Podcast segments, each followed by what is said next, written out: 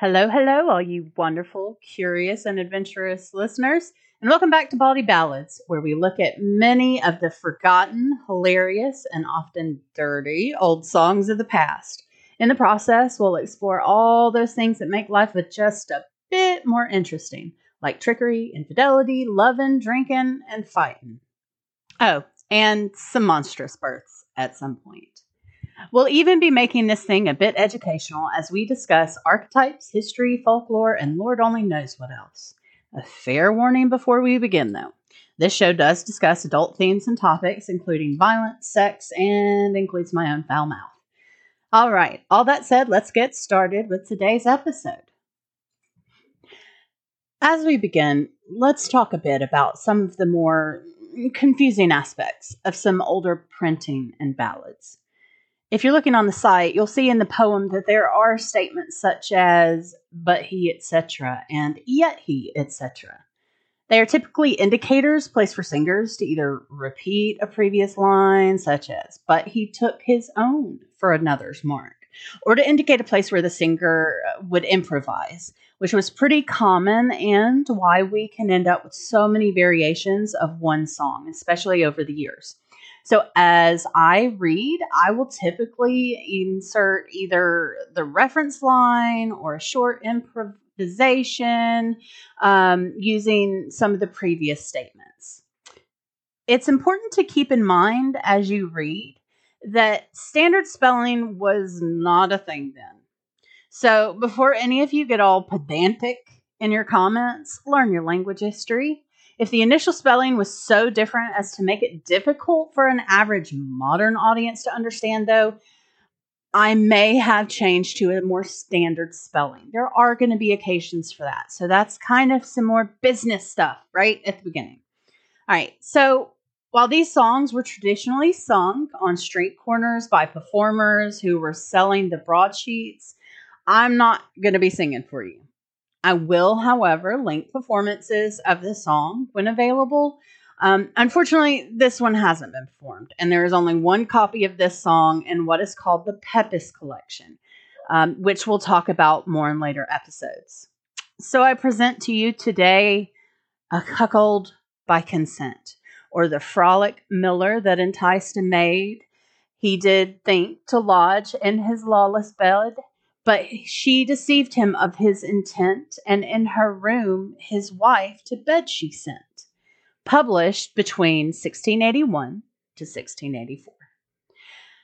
Friends, will it please you to hear me tell of a merry jest that late befell by as good a miller as ever laid stone?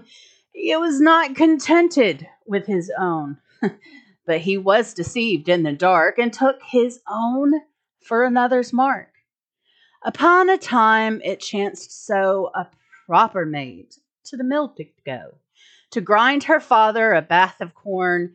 The miller's heart with her did burn, yet he was deceived in the dark, and took his own for another's mark. And to obtain his purpose right, he caused the maid to stay all night, and said it would be morn before he could grind her corn. He was deceived in the dark and took his own for another's mark. So when the day was done and spent, home to his house the miller went, and he took the maid with him along, to whom he thus did use his tongue. But he was deceived in the dark, and took his own for another's mark. Sweetheart, quoth he, I tell thee now that I have made a secret vow, that I this night must lie with thee, and thou shalt have thy grist toll free. But he was deceived in the dark, and took his own for another's mark. At home I have a special room, where none but my chief guests do come. Thy lodging there alone shall be, and I will come to bed thee and yet he was deceived in the dark and took his own for another's mark. Sweet soul, I prithee, be content with maiden silence gives consent. It is no purpose to say no, for I have sworn it will be so. But he was deceived in the dark and took his own for another's mark. Then to his wife the miller said, I pray, make much of this same maid, and lodge her in the parlor below, for she is a good man's child, I know. But he was deceived in the dark, and took his own for another's mark. So to the mill again he went, but to return was his intent, for to perform what he had swore unto the maid not long before. Yet he was deceived in the dark, and took his own for another's mark. Then shortly after he was gone unto his wife, the maid was known. Quoth she, Your husband hath this night sworn to deprive you of your right. So he was deceived in the dark and took his own for another's mark. Under your lodging let me go, and lie you in the room below. If in the parlor bed you be, he'll lie with you and think 'tis me. So he was deceived in the dark and took his own for another's mark. His wife, considering of the thing, to her own bed the maid did bring. And for to have the thing, you know, she laid herself in the room below. So he was deceived in the dark and took his own for another's mark. Then towards the midnight of the night the miller came to the chamber right, his promise which he made to keep, and he thought he found that maid asleep. But he was deceived in the dark and took his own for another's mark. For joy the miller nothing said, but off with his clothes and into the bed, and colors in the dark being like, he had his work did briefly distrike. Yet he was deceived in the dark and took his own for another's mark. His wife speaks not a word at all, but took all kindly that did fall, and that did prove so good a part, she thanked the maid with all her heart. But he was deceived in the dark and took his own for another's mark. The miller out of bed again, and to the mill he went amain. But in his mind he was almost wild for fear he had got the maid with child.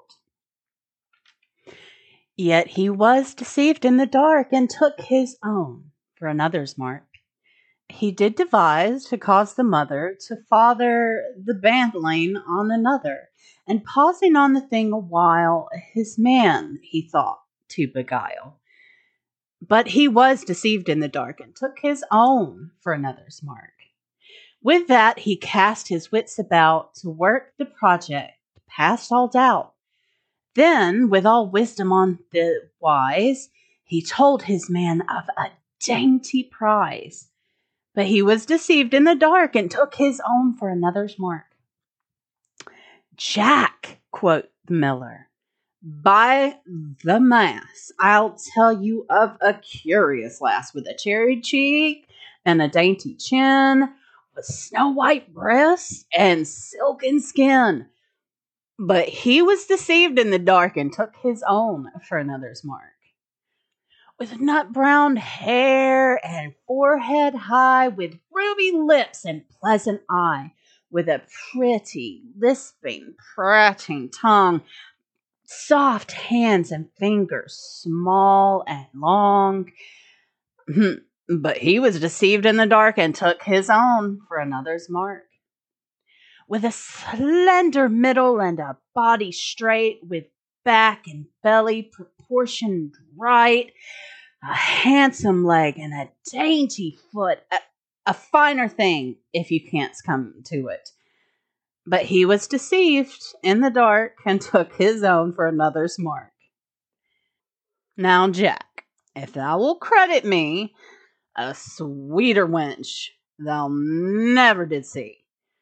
What will thou give me for my goodwill, and thou shalt have belly bait thy fill?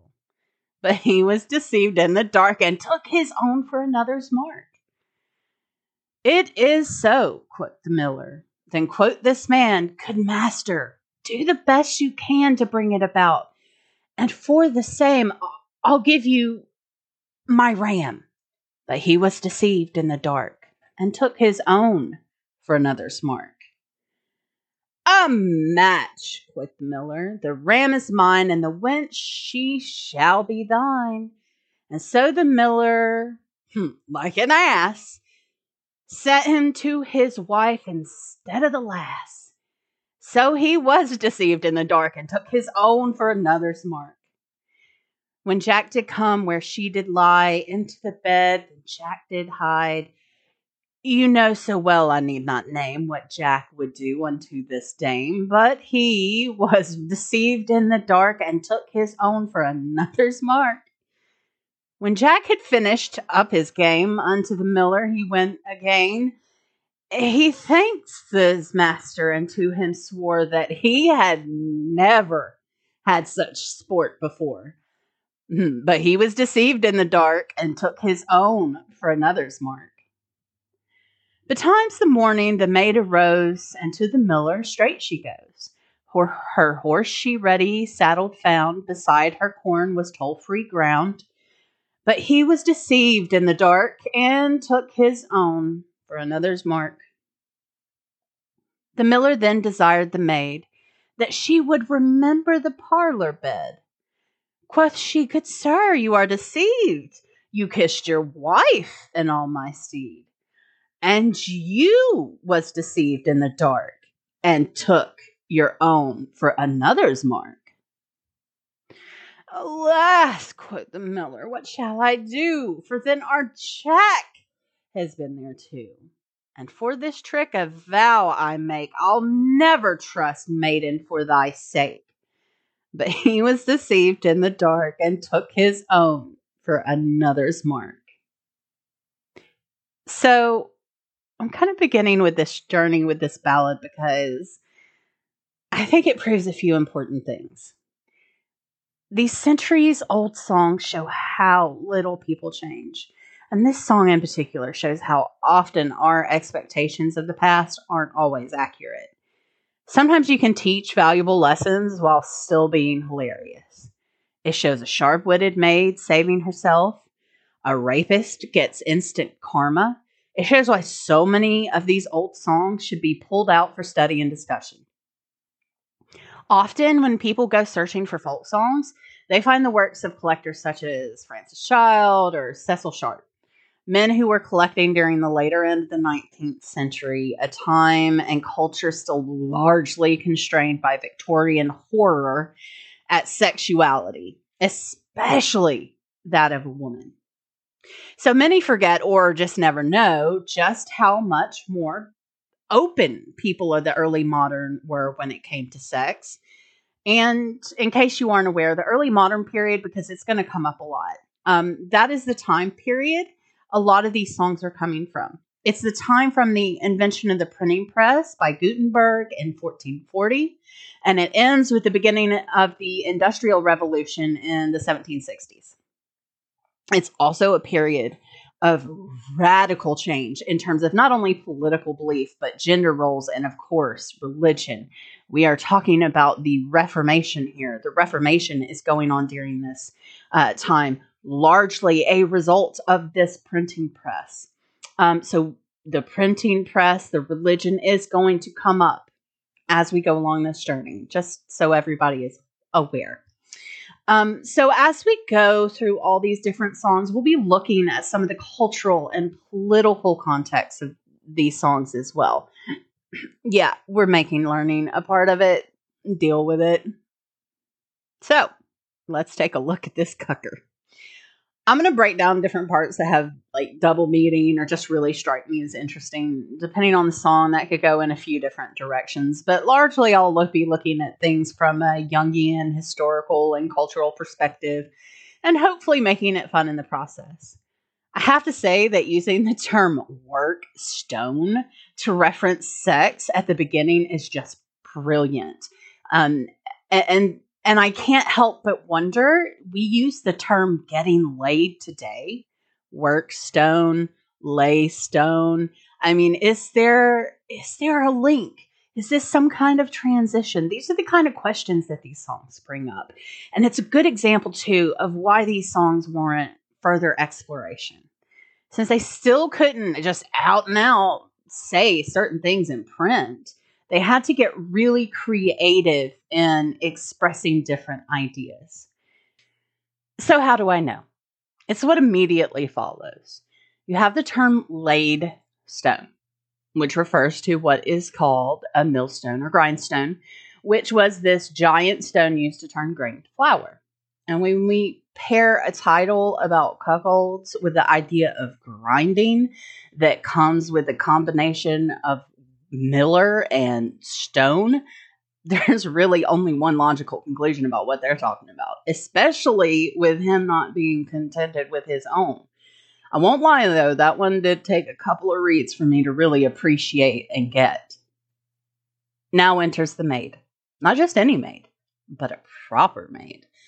I love how clearly the archetypes are labeled in these stories. I mean, she's just the maid we all think of her and know of her, of course, and we all immediately have some character we think of. I think of Lily from the movie Legend, and of course, Buttercup from The Princess Bride. Many of us tend to go straight to the damsel in distress image, but this is a perfect example of some of her other great traits. Yes, she can be ethereal and delicate, but she can also be that bold, brave girl who dresses as a boy in order to fight for those she loves. She's Elizabeth Bennet, Princess Leia, Hermione, and Katniss Everdeen. It's when she is presented in an undeveloped, flat character that she becomes just the distressed maiden. In reality, most girls aren't that. They can be adventurous, curious, brave, and yes, that does sometimes get them into some tough situations that they may or may not need rescuing from. It's all dependent on the inner strength of the character and how much they are able to resist their weaker shadow aspects. No matter the form she takes, the maiden has honesty at her core. So when this Pervo Miller tries to take her power, she outwits him with her honesty and innocence. You may ask why the miller would assume the maid would wait silently for him, and here's another place where time and culture come into play. Since we can assume he thus did use his tongue, means he kissed her, and that a bit later he says silence gives consent, he is trying to use guilt to control her. Sadly, that idea of she was asking for it still exists, though we can hopefully end that idea altogether in another generation or so. I love that the maid is having none of that bullshit and saves herself with honesty and I think it's important to note that the maid chose to say, Your husband hath this night sworn to deprive you of your right. She doesn't come from the angle of, Help me, help me, but kind of a, Yo, girl, watch a man kind of energy. And I'm not going to lie, I'm here for it. So the wife says, Bet, and goes to sleep in the guest bedroom where the miller tried to hide the maid away. There, she eventually gets the best grinding she's had in ages. All the while, this dude couldn't tell the difference between his own wife's body and that of the maid. I mean, come on. Either his wife is shaped exactly like the maid, which would make us ask why he would have been so obsessed with the maid in the first place, or the other option is that dude was so hard up, it could have been a pumpkin and he wouldn't have known. He was so utterly fooled that he immediately starts freaking out, worried about having knocked the girl up. And what does he do? He convinces his bud slash worker to go rape the girl too. Or, you know, he thinks she's unwilling. Instead, he sends Jack in to get what he ends up being the best sport Jack has ever had. And I think we all know what he means by sport the whole scenario is so ridiculous and still just as funny today as it was when it was written in 1681. I think I think it comes from our love of seeing instant karma. If you search for instant karma, it shows its popularity by the sheer amount of subtopics instant karma, MMA, karma police, road rage, and it goes on and on. We love it, but why? I think it pulls on that place inside of us that holds on to all the times someone wronged us and seemingly just got away with it. It leaves a hole where we feel justice should be, and this kind of story fills that hole. I won't lie though, as a grown woman, I am absolutely loving the Miller's wife. She plays it all so smart, staying quiet while he conducts his business, the perfect anima. All the while getting all the proof and having a little bit of fun in the process. I wish the original author had written about that moment Jack comes in and the Miller's wife realizes what her husband has done and decides to still get hers. And you know she didn't just leave it there. You know she reminded him of this shit the rest of his life, especially if she got pregnant. Which would, of course, lead to the constant question of is the baby the Miller's or is the baby Jack's? And that, my friends, brings me back once again to what I hope for in this podcast. I want to bring all this stuff out in the light of day to inspire a new generation of artists and creators. What do you think? What is the story there? What happens after? There's so much potential there. I mean, can you imagine if Benny Hill had gotten his hands on this? For those of you who are unsure of who Benny Hill is, I've left links in the show notes and on the blog he's a must for understanding a lot of modern comedy. So, the potential in these songs for future creation is matched only by the way they connect us to the past. They give us insight into the emotional and mental states of a person living through one of the most tumultuous times in history. And with that, a big thank you again for listening to Bawdy Ballads, and I can't wait to talk to you next time. Bye bye.